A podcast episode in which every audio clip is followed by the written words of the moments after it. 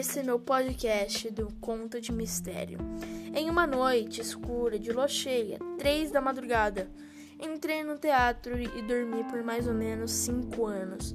E quando acordei, o teatro já estava completamente abandonado, totalmente destruído.